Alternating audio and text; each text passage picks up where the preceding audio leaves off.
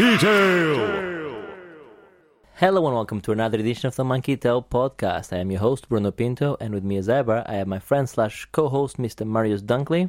Good morning, hello. And our other co-host, he managed to wake up this morning, Mr. Captain of the Boat, Mr. Ben Jenkins. Hello, good morning. How are you, sir? I'm okay, I'm awake. It's good. Almost lunchtime, so yeah, I'm good. It is good, yes. It's good to have you here, and I think it's been a few, I think first one of this year, I believe. First one of this year. There sounds about right. Yeah, I missed the game of the year because I fell asleep. I was up late the previous night. What was your game of the year again? Remind us. It was God of War, which I'm still actually playing, but yeah, I think that was overall ticked all the boxes. So. Good. That's good. That's a back, as I say. Hey, let's podcast. And by doing so, we'll start, as always, with a question. And my question is very simple today. It's brought to you from the internet, by the internet, or sponsored by the internet, if you like. And I'll start with Marius. Marius, where is the X button? Yes, where is the X button? Yes. Where is the X button for you? For me, the X button is on the four buttons on the left. On the left is the one that's on the left. Sorry, on the right is the one that's on the left. Yeah? Where is the X button for you? The bottom of the diamond for me. See? Well, so where is the X button for you? Yeah, bottom of the diamond. Yeah, you're both incorrect, because that's a cross. Yes, I know. It's see? A cross. Oh, okay. See? So you both failed. Well done. Right. Martin, please. please come back for next time, please. Or anyone, anything. This is what happens, Martin, when you're not there as chief question writer. I think that was a good question. You both. I'm glad you didn't pre-warn us for that one, because that would have been shot down straight away. Had I pre-warned you, he knew what he was getting into. He knew better. Had I pre-warned you, I wouldn't have been able to do it. Right. So that was the opening question. And if you think, my God, that was terrible, yes, send us your suggestions for opening questions to podcast@monkeytail.co.uk or hit us up on Twitter @monkeytailuk. And that was a better opening question. Or like Maria said, Martin, we put in the M sign back on the in the night sky. So do come back with a better question. Otherwise, next week is going to be, where is the circle button? And so on. And we'll go to L1, R1, RB. And hey, listen, there's about 14 buttons to go through. So we have 14 weeks worth of questions lined up, I think. Let's move on to that looks interesting, because the opening question certainly did not.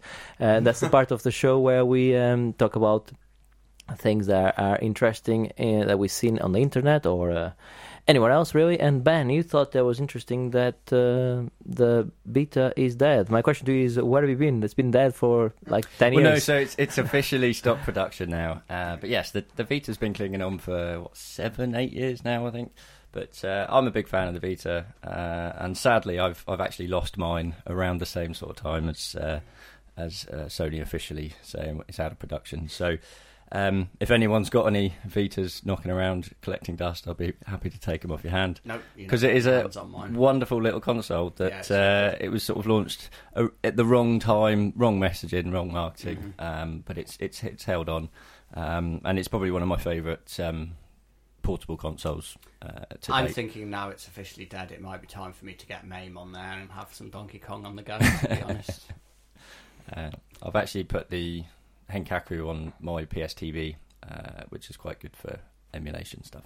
Yeah, what's that called? PSTV. So it's a Vita without the screen, and you essentially... Oh, yes. You could plug it into your TV, use a PS3 controller to play Vita games on your TV. It kind of worked, but it was a lot better too. Put Super Mario and Mario Kart on it. Sony fanboys are what? Yeah, I know. Shut up. Jesus. How much did that set you back? Sorry? How much did that set you back? PSTV? Yes. It's like £40. Came with 5 games, I think. Yeah, I remember Sainsbury's, I think, were they had a load of stock left, and they were just like, "Let me see if I get this right. We haven't sold these. We need to get rid of them." Yeah, this is a Vita, which is not portable, nor does it have a screen. That is correct. All so buttons. Essentially, all buttons. Essentially, it's a console. It is, yeah, essentially. Okay. But you could play Vita games on it. It was good. On your TV? On your TV. Right, looking shit, I would imagine, yeah. It depends how good your TV was. No, wow. Anyway, yeah, right. The Vita's dead, and obviously as of March, the Vita and PS3 games aren't available on PS Plus anymore, so it's the end of an era, in my view, as a Sony fanboy. The Vita certainly is dead, or to me, I think I've called it like a couple of years ago, maybe more than that, but fair enough, they stopped production. What's certainly not dead is obviously the Switch, and last week we said there were some rumors that Microsoft could be bringing their Game Pass onto the Switch. That's still very much a rumor, but it seems to be gathering pace. Another rumor, that's my story for the week, another rumor from Microsoft is that they will be announcing 2 or 3 new consoles at E3 this year, which my question is, and I have 2 questions. Are you excited? I know the answer is no for both of you, but the other question is it too soon? And I think the answer for that one is maybe more interesting. Absolutely, yes. It's always too soon for a new console launch. Every single time it's too soon because they're there to make money. They should always give consoles another 2 or 3 years than they actually do, in my opinion. But that's not the reality. Never going to happen.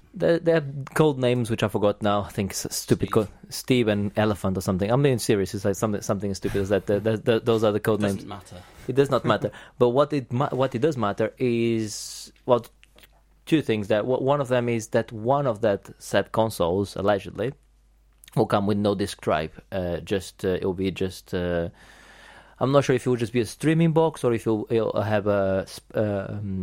Disk drive space in to I would imagine the first iteration will have something like a 2 terabyte or more, so that you can actually install your games in it. But I'm really excited about that because to me an Xbox One S style power or maybe a bit more powerful than that console, if they can get it for under 180, which I think, in fact, to be fair, I think the One X is already under 180, but like the new one, if it comes at that price range. It's interesting. I think it's a game changer. And what they're doing with Nintendo, or allegedly doing with Nintendo at the moment, is very clever. Because it's funny, you're saying about the Vita being dead, and yet Microsoft's new handheld console is doing fantastic at the moment because obviously of the rumors we mentioned before. So, that's my story of the week. I think it's going to be a very interesting E3, especially because Sony's not going to be there. I like Sony to be there. I like the competition. So it'll be interesting to see what Microsoft does without their big old rivals there. Are they going to just... in terms of first-party games, doesn't look like they have anything massive coming up. They bought all those studios, but maybe we'll see some from them, but I think it might be too soon for it. Yeah, I don't think you're going to see a lot other than... one of those shitty videos where they walk around the developers and go, "Look, we're working on something. We're doing stuff. I can't tell you what it is." Yeah. Sure, but if the difference is we're working on something, and this is the titles we're working on, and this is the scope we're looking for. We have new consoles coming next year. Game Pass is going fantastically. You can now get it on the Switch as well today. So if it's something like that, a mic drop like that, it's going to be like it's a good thing Sony's not there because they would have lost. Yeah, I'm excited. Sort of new console time is always exciting times, isn't it? See what's going to happen. It is exciting, but I do like the tail end of the consoles, and particularly in the older style, when the developers are eking out as much as they can from what they have available, which then creates better or different ideas. That's why they should wait another 2 or 3 years before they release. But then when is the right time? There is rumors that there's going to be a new Switch as well, 2 types of Switch as well, so a more powerful Switch and one which is a cheaper Switch where the Joy-Cons don't come off and shit like that, which... haven't Nintendo said that that's not... They're not really fussed about that. They haven't confirmed or denied, but I think the rumours have been trying to big quash more than it's actually got any traction. There'll be a new version of Switch. Of course there will be, but not anytime soon. I think that's probably more I'm going with. We shall see. It's interesting. It's interesting nonetheless. Right. Okay. Let's move on. That's obviously the looks interesting, and we'll move on to the playlist. This is the part of the show where we talk about the games we've been playing the last week. And we'll start with you, Marius. You've been playing Typo Man. Yes, I have. I heard this being spoken about on another podcast, and I thought, that does sound quite interesting, so I'll give it a go. So I originally started playing it on my iPhone. It's a free iPhone game. Obviously, you can pay to remove the offensive ads, yes, the intrusive adverts. So yeah, the game is a platform puzzler game. Got a little bit of the... It sort of wants to be a bit of Limbo, but doesn't quite pull that off. But the sort of the gimmick, if you like, with it is you'll encounter letters within the level. So you'll come to a gate, and within the level there'll be letters to find. So you put them all together, and then you have to unscramble them. So you make the word down, for example, to then bring the gate down, which I thought was a really sort of interesting concept and quite different. I had to ditch it on the iPhone because controls with virtual stick for a platformer is bullshit. So I bought it for a few quid on PlayStation, and yeah, it's one of the, I think the idea is better than the execution. It just doesn't work quite well enough as a platformer. There are too many annoying bits. I quite like the wordy stuff. Trying to is the word stuff specifically, so with the gate example, the only option is to go down, or is it like the Scribblenauts kind of thing? No, of if you can think of it and find the letters, it would kind of work. You have a limited amount of letters available. Sometimes it's blatantly obvious, other times there's a bit there could be several words, or there could be two words that you make out of the letters. So it's not as open as Scribblenauts. A nice idea. There are generally set answers to the right word to put down, although there are some where you can do different ones. And these are quite meta, so you find like game over and then you die. That would be awesome, by the way. They should do that. Yeah. G-A-M-E. Okay, what's happening here? Oh, shit. That would be awesome. Yeah, so, yeah, it good, not great. Like I say, I think the idea... slightly better than the execution. I think the platforming elements let it down a bit because the controls aren't quite right. Yeah, it's a bit too fiddly for it to work quite as well. So yeah, it was worth it. I think it was worth playing for the interesting idea. Yeah. But yeah, it's not one that I'm going to remember long term, I don't think. Right, okay. That's on the PlayStation, you said, then on iOS as well, yeah? Was it free on the iOS? Correct. Yeah. Yes, free, but... With really intrusive adverts, which obviously you can pay to get rid of. Yeah. You've also been playing Dive Kick. Yes, I have. What is that? Is this a PlayStation Plus game from ages ago? Yes. It is? I think so. Yeah. Go on, carry on. It might have been a recent one, I'm not sure if it's ages ago. Yeah. Certainly on the Vita, anyway. It might have been on PS3. A while ago. He hasn't got a Vita. He just shut up. Stop tormenting him. Stop talking about video games. Stop tormenting him. Yeah, Dive Kick's really good, actually. I wasn't expecting that much out of it. You should try it on your Vita. Fuck you. I think I already have. So it's a one-on-one fighting game. The difference being there are only two buttons. Essentially, there's a jump button and a kick button. So I think it's really good way for people like Bruno to learn a fighting game and fighting game mechanics, because you don't need to worry. There's no big move set to worry about. There's no massive combos. It's just about timing. The timing, angles, the sort of psychological play of trying to bait people into attacking you. Sounds very similar to Smash Brothers style. There's this limited moveset, but it's how you do it that makes the difference. So yeah, I'm really liking it. I think it's really good concept, good simplified fighting game, and yeah, I do think it trains you well to think about fighting game mechanics and that sort of back and forth and. At higher, although it's a real basic game, I think it can actually teach some pretty good higher level beat 'em up sort of tactics and strategy, really. So yeah, I'm really liking it. It's good, and it's the sort of thing you pick up and play for a few minutes, like have a match or something in an ad break when something's on telly or something like that. So yeah, I'm liking it, and I'm probably going to just keep playing it on and off as and when. Sweet. Yeah, I do recommend. Right, that's only on the Vita, do you say? No, I think it's on everything. You can get it on PS3. I think it's on. It wasn't. It's not part of the PS Plus, but I think it is available on PS4 as well for a few quid. So I think I played it before. Yeah, probably. It's good, and it would be good for something like at the 24-hour goods sort of tournament game or something, thing, because it is so simple. Like anyone can play it. Okay, that sounds really good. Actually, I'm interested to try that. Not because you said it's simplistic enough for me. That hasn't gone unnoticed. You've also been playing Lumino City, so I've seen this game. This looks pretty.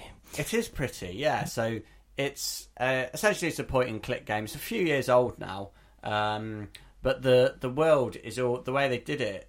They literally made the models out of cardboard or whatever, so they've made this the whole scene, and they use a real camera to sort of pan round it. So you play it on a 2D plane, but the world is built out of real world objects. Right. So it's got a really really good look to it. That sort of real world construction, sort of home crafted sort of design to the levels looks absolutely brilliant. So yeah, I really do. I think about 3 or 4 hours long, something like that, for me to play through it. And like I said, it's just like a point and click adventure. Girl searching for granddad. There you go. It's on iOS as well, though. Yeah, I think it's on a few different formats. I think some of the things that frustrated me sometimes is it's not very clear what are interactable objects and what aren't within the level. So I definitely missed a few things within the level. So it doesn't highlight or in some cases give any clues as to what you can pick up. So it just becomes a thing of clicking around the screen. It does. I mean, there's not a lot to pick up, but when there is, you don't know. It doesn't stand out from the rest of the background that this is something that you can pick up, so it is definitely easy to miss things, and sometimes it's not clear whether you've sort of finished the puzzles on that particular area and it's time to move on or not. Sure. And again, like all sort of point and clicky puzzles, some of them are a bit obscure and a bit weird. Didn't quite get. So some of them are just tough. I mean, a couple of them I absolutely had to check out on a walkthrough, and one in particular, even after having seen the solution, I was like, nope, don't get that. I still don't understand. And that, to be fair, that was a part of one particular puzzle, but I still wasn't 100% sure actually.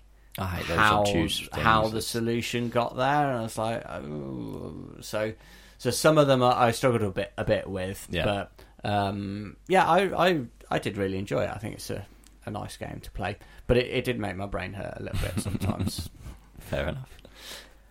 No, they have the same developer as a Tetris game. Not Tetris game. A pinball game on iOS. Where I'll try and get the name of it as I talk about it, where you have to hit colors, and then when you hit the colors, it splashes, like you have to splashes the paint all over the paper.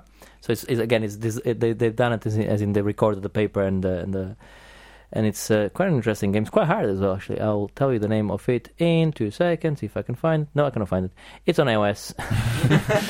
Just search the App Store for game that Bruno mentioned. Game that I mentioned, that Inks. It's called Inks. Inks. Oh, yeah, I think I have heard of it. Not ever played it myself. It's good. You should try it. It's a fun game.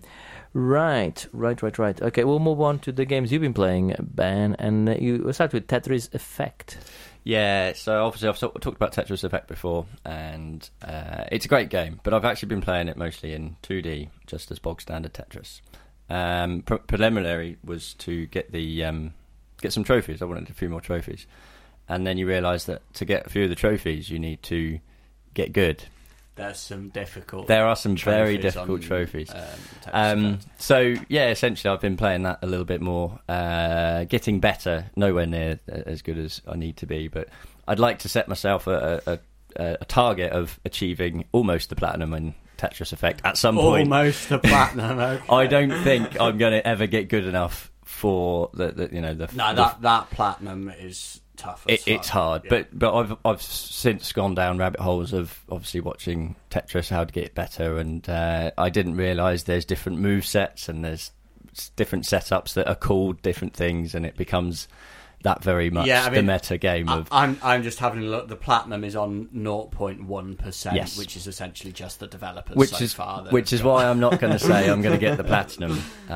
But no, Tetris Effect, it's a Tetris game. It's got a few different modes in it, varying in speeds or difficulty. And I'm really enjoying it. The music, the soundtrack's fantastic. The soundtrack is excellent, and I keep replaying the first level because obviously that's just the slowest, but they're getting the combos up, and even still that music track changes dynamically depending on how well you're doing, and it's a really lovely, peaceful enjoyment. Yeah, that's the best thing about Tetris Effect for me. It's not necessarily when I'm trying to win Tetris, it's just where I'm just like pressing buttons and making pretty sounds and colours and things go on. And as I say, I'm getting to the stage where I'm not dying so quickly, and chaining things together and playing for a good sort of 15-20 minute matches at a time, and still nowhere near, but Tetris Effect is get good, and I'm enjoying doing that, so that's what I've been playing on that one, which is probably very similar to the next game you'll ask me, Bruno. I don't know which game you're going to ask me about, but high score chasing perhaps. Okay, if you want to fuck around with my order, you can try. No, so the same mentality as Resogun. I didn't want to... I've talked about it, Marius and I, we love the game, but Resogun is 5 levels of get good or you're not good sort of thing. So, again, not much to talk about, but it's a near-perfect game. The gameplay loop is simple yet effective. And again, I'd like to get the platinum in that. That's one thing I think is achievable. That's a fun platinum. But there it's not some fucking difficult ones. You can't there, but... you can't play it for a couple of days and then come back a month later. You've got to play. You've got to get good. Yeah, that's it. If I went back to Resogun now, I would be near platinum in Tetris Effect, and I'd like to get the platinum in Resogun before the end of this year. There we go. I've put it out there. Resogun. But so that's. As I say, two simple games to talk about. Running order rearrange, thank you. Okay. We've both been playing God of War. Really? So, nice. What's your thoughts of God of War then, Bruno? How far have you got? So far, it's about the first cutscene, because I think that was one of my favourite bits. So, actually. I mean, I don't want to do any spoilers. It's the first cutscene, so I think you're all right to spoil it. I don't like spoiling things for listeners. What I like so far about it, I've only played like... It's not really pretty loading screen, isn't it? No, I like the fact that there's no loading screens. Nice try. Yeah, it's a continuous shot. There is actually loading screens. You actually need to get out of bed a lot earlier than that if you think you're going to get me with such a technicality like that. No, I haven't played it yet. Obviously, that's a joke. But you have been playing it and you quite like it. Yes, it's a brilliant game. Obviously, I didn't talk about it too much towards the end of the year when I first started playing it. But no, it's a beautifully crafted world. The story in it is really, really compelling. It's beautiful. The gameplay mechanics are really, really good. You will enjoy it. It is a game worth playing, Bruno. I have noticed some of the... Obviously, the elements of making it a one-shot film-esque thing all the way through. But there are loading screens in the forms of lifts and very long, boring lifts. I mean, I say boring, but it's pretty to look around. But I've started to see the not the flaws, but the similarities in the level design, the way that the game is put together, and it's done very, very well. But it does get a little bit tedious, a little bit boring, and the backtracking that I'm doing at the minute isn't so fun. It's kind of revisiting old places that I've been with, obviously better power ups or better bits and pieces to get more access. That's one of my favorite things was on Mass Effect, the first Mass Effect. The biggest complaint that people had was the lifts, the loading time on the lifts is ridiculous, you know, and BioWare in the infinite joking wisdom decided to go like, okay, fine. They put 3 lifts total in the whole of the map, but they put very slow escalators instead. Yeah. so I thought that was quite a genius move from them. Like, yeah, well, okay, the lifts will get you we fucking escalators then. Yeah, no problem. We'll make you wait another way. But it is a clever way, good way of game design, and yeah, sometimes it's noticeable, sometimes it's not, but the way Santa Monica do it with God of War is very, very good. Like a long shot, you know, in a movie, you know, like my favorite director Alfonso Cuarón as a trademarks is, you know, like he's obviously, I think his Gravity first shot, his thing is like something like 22 minutes or something, no cuts. And obviously the big Children of Man one where he's following the camera and there's even blood splats on the camera and he just keeps on going. It's pretty cool. I like a good long shot, and obviously the whole thing of this game is the whole game. Right? Yeah. No, it's done very, very well. Yeah. But you should play it, Bruno, for sure. I will play it. Started playing it. He was going to complete it by the end, by the next podcast. Still insisting that. I am still insisting that by the next podcast it will be completed. Yes, it will be completed. It will not. No. It will. Trust me. I'll be surprised if it even makes it in the disk drive. Surprise all you like. It's already in the disk drive. Is it installed? It is installed. That's the first thing I did before I still had internet. I had, you know, foreshadowing. You've also been playing Helldivers, that the twin shooter game, isn't it? Yeah, it is. Again, it was free on PlayStation Plus ages ago. But free with your paid subscription of PlayStation Plus. Yes, it was free with my paid subscription to PlayStation Plus. But so not free. I didn't pay for the game. You did pay for the game. I paid for cloud saves. No, you've paid for the game. Anyway, this is pointless. No, but my housemate has been playing Helldivers. His first time he played it, and he was going through the tutorial, and I was like, that's Helldivers. And he was like, yeah, it is. He's like, I quite like the idea of it. And I was like, I really like the idea of Helldivers. However, because of its annoyance in the fact that anyone can drop in and drop out, and quite literally they drop in onto you as you're playing a game, and you can friendly fire is always on. It's a very annoying but fun game. So we've been playing it. We've got 2 TVs in the front room, so we've been playing it couch co-op. Hold on, 2 TVs in the front room? Yeah. Why? For multiple gaming systems. Specifically for this purpose? No, this is just normal house. We have 2 TVs in the front room. We would have 3, but we've got... That's not a normal house. It is, when you like to play video games. It is not a normal house. No. They have 2 55-inch TVs. I'm not knocking it. I commend this. Friends of the show, Sean and Dermot, have. They often you see them on Twitter and when they're live streaming, they have literally one flat screen TV next to the other. So where they do. You know, couch co-op, also online multiplayers together. It's brilliant. I like the concept. If you have headphones, it's perfect. It's no different than when we go to a game show and you have all the TVs next to each other. But it is not normal, definitely. I mean, yes, even though I know of you now and 2 other people that do it, it's certainly not normal because I know everyone else, and everyone else does not have 2 TVs in their front room. Do you have 2 TVs? No, you don't. You just have the one. No, but I'm clinging on to my childhood and trying to be as kiddish as possible, and you know, having 1 TV in the front room is a bit too adult for me. Fair enough.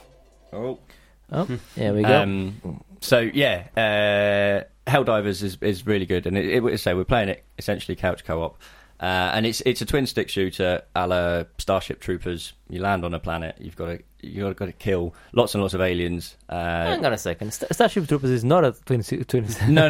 But just in terms of the aesthetics of the character design, they're going to free Earth from the alien scum, and there's just hordes of aliens coming at you. And as I say, the hook of the game is to call in stratagems, which are sort of your airdrops, which come in from your main ship up in the sky.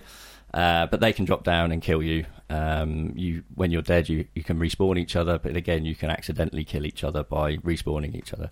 And it's just a great, fun twin-stick shooter. The loop is pretty basic. You land on a planet, you've got a few missions. Fend off the alien hordes and get back to your ship for evacuation. And the amount of times we're sitting waiting for the evac ship, and there's just hordes of enemies coming. You end up dying. Everyone's end up dead. So one person just jumps in and it's just a fun game. So I've been playing that. Cool. No, it is good fun. It sounds cool. And by the way, Starship Troopers, it's a great movie. Yeah, everyone should watch. Imagine it. Starship Troopers, the game. It's kind of Helldivers. That's a good movie. Right, you've also been playing Sky Force Reloaded. Yeah, so Sky Force Reloaded is a top-down shoot 'em up. Very simple. It's a port of a mobile game. They've stripped out the free-to-play aspects of it, and it's just a case of complete a level. You've got 4 objectives. Get the objectives, do the level again on a harder mode. So my girlfriend and I have been playing that quite religiously, just getting good high score chasing. It's nothing particularly exciting, but it's, again, got 5 minutes to play, pick up, try and beat a score, try and do a level. And again, good couch co-op. Nothing particularly exciting. And finally, I've been meaning to play this game, actually. This is on iOS. I think it went on Game of the Year, I believe. Florence, yes. So I picked it up at the end of the year off the back of everyone giving it very, very high recommendations. Essentially, it's a story about a girl called Florence, and the art style is very, not cartoony, I suppose, but it's sort of hand-drawn animations. And there's very, very simple puzzle elements to solving her day-to-day problems. Like, for example, the first scene, you have to brush your teeth, which is rub the screen a few times, it brushes her teeth. The transitions into another part of her day-to-day life, the commute to work, for example, and there's just little touches of the mundaneness of life, and it follows a story of her meeting people, forming relationships, and then sort of the pros and cons of the relationships at the end of that. It's a 15-20 minute experience perhaps, but it's a very beautifully crafted game. The art style is lovely, the soundtrack's very nice, and it's definitely worth picking up and playing. It sounds like your kind of game. Yeah, it does. It sounds a bit David Cage. Yes, I guess it could be. My understanding is it's a David Cage movie without all the bullshit. Yeah, quite possibly. Yeah. It could be construed as, obviously, with Quantic Dream going down the route of we want to make potentially smaller base story stuff that's not fixed to is one. Is it just iOS? Is it? Well, I played it on Android, so stuff. Is it just a gate like phone? Yeah. I think I paid £3 for it on the Play Store, and it's totally worth it. I think it won Game of the Year for mobile Game of the Year for many publications. Yeah. But it's just a really, really well put together mobile experience. It's not a game; it's a story, an interactive story, and it's a beautiful, well done piece of art. Does sound interesting. That sounds good. Yes, I've been meaning to try that, and try a shell at some point. It's on the list. It's on the list. After God of War. God of War's probably. Listen, I got games to review. I have no internet, and I have to download games to review. So I have lots of things to do at the moment. But God of War will be finished by the end of the next podcast. Right, we'll move away from the playlist and from the daydreams onto the This Year in Gaming section, one of my favorite sections, which is probably going to end in the near future. at some point it is going to end. When we run out of ears, but don't worry, there's other things in the pipeline. There's discussions being had at Monkey Tail Towers, and we'll come up with some good content for you guys. And hey, if we haven't said it, so let me say it again. Thanks for listening. Yeah, we really like having you here, you know? Yeah. Hey, tell a friend. Yeah, if you have a friend that likes video games, tell them about us. And like, just, hey, Monkey Tail. You know, we're on everything. Everything you can download your podcast on, you know, Spotify, iTunes, Google Play, everywhere. Just tell a friend. Anyway, let's move on to the This Year in Gaming. And This Year in Gaming was sponsored to us by Ben today. He wants to talk about 1996. I do. Was that when you were born? No, but it was the one year on the list that I saw a gap, and I also think it was actually the first year that I owned my own console myself. So my first foray into my own video games was the PlayStation, and I think it was around the end of 1996 is when I got mine. Oh, I must tell you that looking at it, Looks good. There's a couple good. There's a few good titles here. Can I start you all with Super Mario 64, please? Yeah, it's you can indeed. Star, hasn't it? Yeah, it's yeah, probably. I mean, it's gonna be hard to pick another game which is gonna be better than that yeah, one. I mean, in this year. Yeah, Mario 64. It taught people how to play 3D games. It was 3D like, with the polygons a little bit nicer. Not the polygons, but obviously the competing of the PlayStation. Mm. The N64 was like, no, this is how you do 3D gaming. It's how you do it. This is how you do 3D camera, which still some games haven't done any better than Mario 64, to be honest. There's people still struggle with 3D cameras on 3D platforming games. Yeah, just classic Mario. I never played a huge amount because I didn't have my own 64, but fucking brilliant game. I mean, I did finish that game. I borrowed the 64 from my cousin. We swapped consoles for a week. He had my Mega Drive. It was a good swap, I thought. And I had his 64. And yes, I completed that game. And the other game he had as well was Mario Kart 64, which is also quite good. Yeah. Yes, that's the Mario Kart. That came out that same year as well. The most time into. Yeah. Yeah, I like that. I think that's my favourite. It's Mario Kart. I think it hasn't held up well from the last time I played it. But no game from 1996 has held up well. If you look at all of these, I don't think you can find one on there that you say holds up well nowadays. If we can stay before we move to the other consoles, if we can stay with Nintendo, this is a strong launch for them because they also came with Super Mario RPG, which is a great Super Mario as well. So this is all in the same year, by the way. This is Nintendo just going not a 1-2 punch, but a 1-2-3 punch. Duck Nukem 3D. Speaking of 3, that was a good game. What's that? Sorry, Duck Nukem 3D. Duke Nukem. That's what I meant. Fuck it. Duke Nukem 3D. Duke Nukem. Never played it. I don't think. What? Yeah, it's good. Again, really not held up. No. That's Pokemon for the Pokemon people. Crash Bandicoot. Yeah. Yeah, we like Crash Bandicoot. Bandicoot was good. We like the Tomb Raider as well. Tomb Raider, yeah. It took me a while to get into Tomb Raider. It didn't immediately hit with me. It was a bit too slow and. No, I think it was possibly Tomb Raider 4 that was the first one I ever played. I did play it, but I think it was the second one that really got me. Yes, same. But I remember going to a shopping centre in Portugal and they had the consoles you could play, like a TV and the console set up in this video game shop. And I remember looking at Tomb Raider, just my mouth, I'm like, what is this?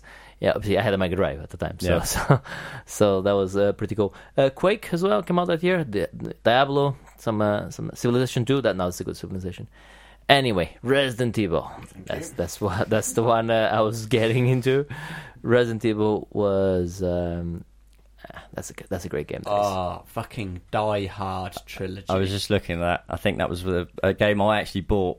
Obviously, it was an 18 at the time, and it was very much I'm getting a game that I'm not supposed to, and it was 3 games in one. It was so good, yeah. The way they did a different genre for each movie. Yeah. What was your favourite game?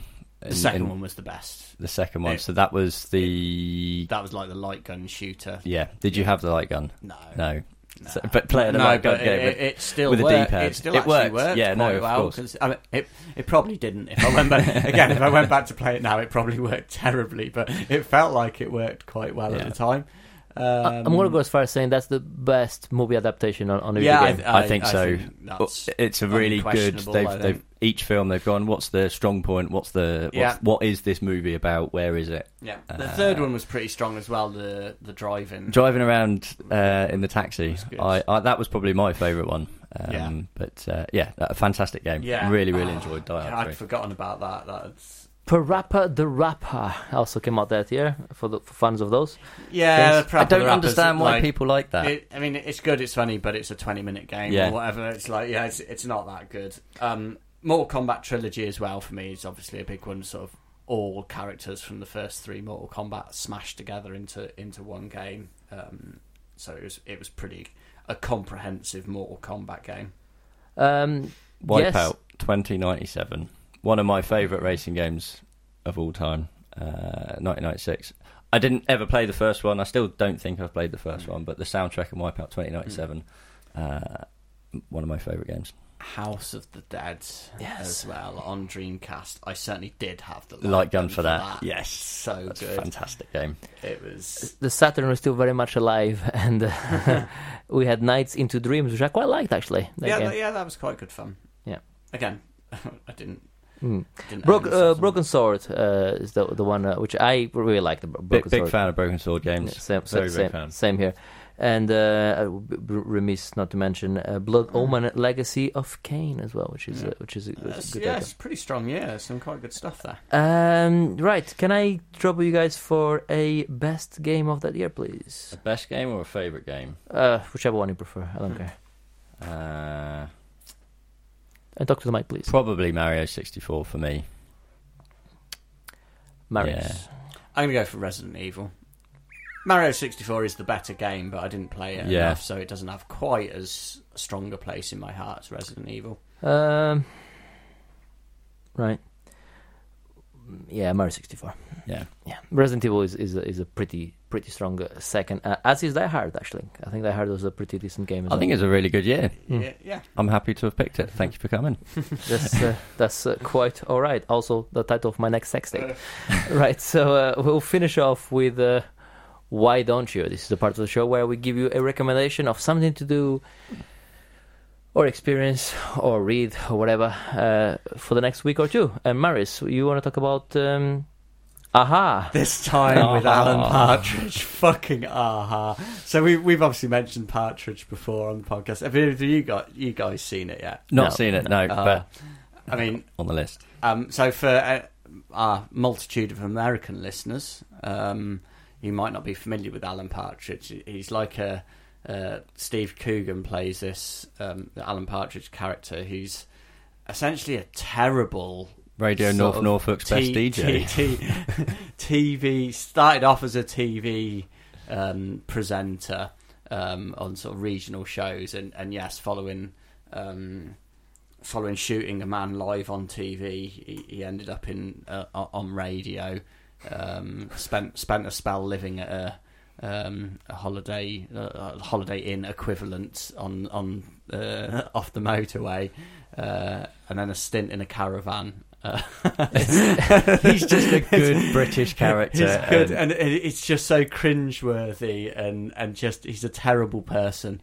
But means well. But I don't think he does mean well. No, he's just a terrible person. He does not mean well.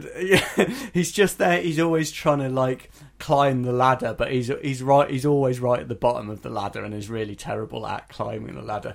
I absolutely love Partridge, and this new Partridge. So far, there's only been one episode. Again, he's back on TV.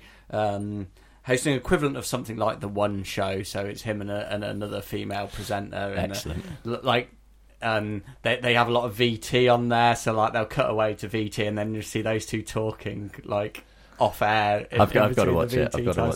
And it's fucking classic Partridge. Like all Partridge, it requires multiple watches. I think I've only seen it once. Partridge, it's best when you've seen it a lot. I think. My actual favourite, I think, was Lynn. Lynn comes on a couple of times, and the female presenter he's on with steals a couple of his jokes. He tells her jokes while they're off air, and then she steals them to make the jokes on air, and fucking Lynn doesn't like that. She's not happy, so she essentially calls this woman a whore for stealing Lynn's brilliant jokes. The dynamic between the two works really well. I really want to watch this. It's so good. I forgot just how much I love Partridge, and this seems like real fucking strong excellent Partridge. It's so good. You're right about the I haven't seen the latest one, but deserving multiple watches. I think it was the second or third time I watched the one where he's in the hotel. That's my favourite series. Yeah, but there's the part when he's talking to the BBC executive, and he's having this daydream that he's dancing with them. But they dress people bring. I know, but they dress as IRA. Because they're the two Irish guys. Because they're both Irish, and it took me ages to realise. Hang on a second, he's making a comment on the Irish all being terrorists or being. You know, it's just so funny and wrong. You either like Partridge or you don't, I think. Yeah, absolutely. It's a very Marmite subject. I can understand why people don't like it, but for me, it ticks all the comical boxes. Endless, absolutely, and it's just like the timing and delivery of everything. Oh, so good. I'm hoping Michael comes back in this one as well. There's no sign of Michael, so I'm hoping we see Michael again because I do. he's good. They're all good. It's the writers are good. The characters are good. It's a really good thing in general. Watch Partridge. Yeah, watch Partridge in some form or another. If you haven't seen it, do watch Partridge. Right. No, that's a great recommendation, definitely. And I want to get onto the latest one when it comes on Netflix or something. I know it's on BBC, but I refuse to pay for a TV license because I think it's all bullshit. Anyway, moving on to... I've been watching... rewatched the movie, which I really like, called The Town. You guys heard about that? Nope, never heard of it. Ben Affleck, he directs it and stars in it. And essentially is a cheaper version of Heat. It's very heavily influenced by the movies like Heat and like The French Connection, and it's about a real life group that used to rob banks and armored trucks in Boston, so in Charlestown, an area of Boston. It's just great. It's Ben Affleck is great on it. You have what's the name of the guy that did Hurt Locker? Jeremy Run something. Anyway, he's in it. He's excellent. I bought a lot of DVDs recently, and that was like 50p DVD. I'm like, oh, that's a bargain, a Blu-ray, and I put it on. It's watch the director's cut of it. It's about 2.5 hours long, but it's worth it. So if you like movies like Heat and bank robbery movies and all of that, Point Break, all of that type of stuff, watch this. This is good. Yeah, The Town. Have you got any recommendations, Ben? Watch Partridge. No, I don't. I've been living under a rock for the last couple of weeks. Most of 2019 actually. Go on holiday. That's usually a good thing I like to do. It's been a while since I've had one. That's always a recommendation for me. And download some Partridge to watch on the flight. There we go. Yeah, holiday is always good, but what with having to pay for it and everything, it's not the easiest recommendation ever. You can always earn more money. You can never earn more time. So I like to spend my money on good time. You can see he's been listening to some self-help tapes. No, I'm writing them all. You're writing them all. Next episode, I will recommend Ben Jenkins' self-help books. Sounds cool. All right, I think that's it. No Adam this week. Maybe he'll make an appearance next week. Maybe. We shall see. Not next week, actually. In 2 weeks, we need to get away from this every week shenanigans. Yeah, it's confused me. It's next show. Next show. It's messed with my mind. So yes, we'll be recording one again in 2 weeks. I won't be here, by the way. So I'm on holiday. Okay. Where are you going? I'm going to Morzine. I feel like I should be cutting your hair when I ask these questions. You're going to where? Morzine. I don't know. It's in France, I think. Okay. Yeah, in the Alps. Swiss cool. Alps. So I understand. Skiing. Cool. Very nice. Yeah. Very nice indeed. But yes, we will be recording again in 2 weeks. And if you hated the opening question, send us a better one.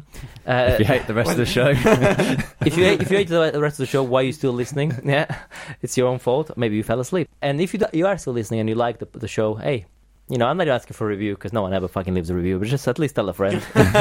Maybe your friend will leave a review. That would be nice.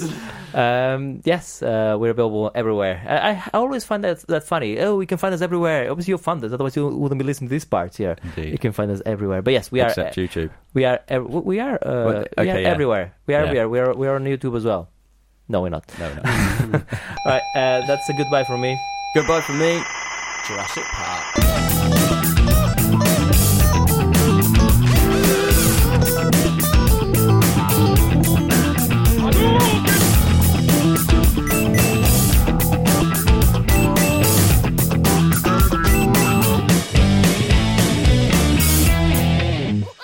Monkey Tail! Are we already at the title of Jurassic Park? Can I go for another one? Have we? I don't know. I can do another Partridge quote if it makes it easier. It's as hot as the sun. It's hotter than the sun. We definitely have London. You'll either be mugged or ignored. That was already a podcast idea. Back of the net. Lovely stuff. Something about a Corby trouser press. Not that draw. What about dirty protest? Dirty protest. Oh no! I think I'm doing some sort of dirty protest. Oh, I love Partridge. He's so good. Right. Sunday, bloody Sunday, really encapsulates the frustration of a Sunday.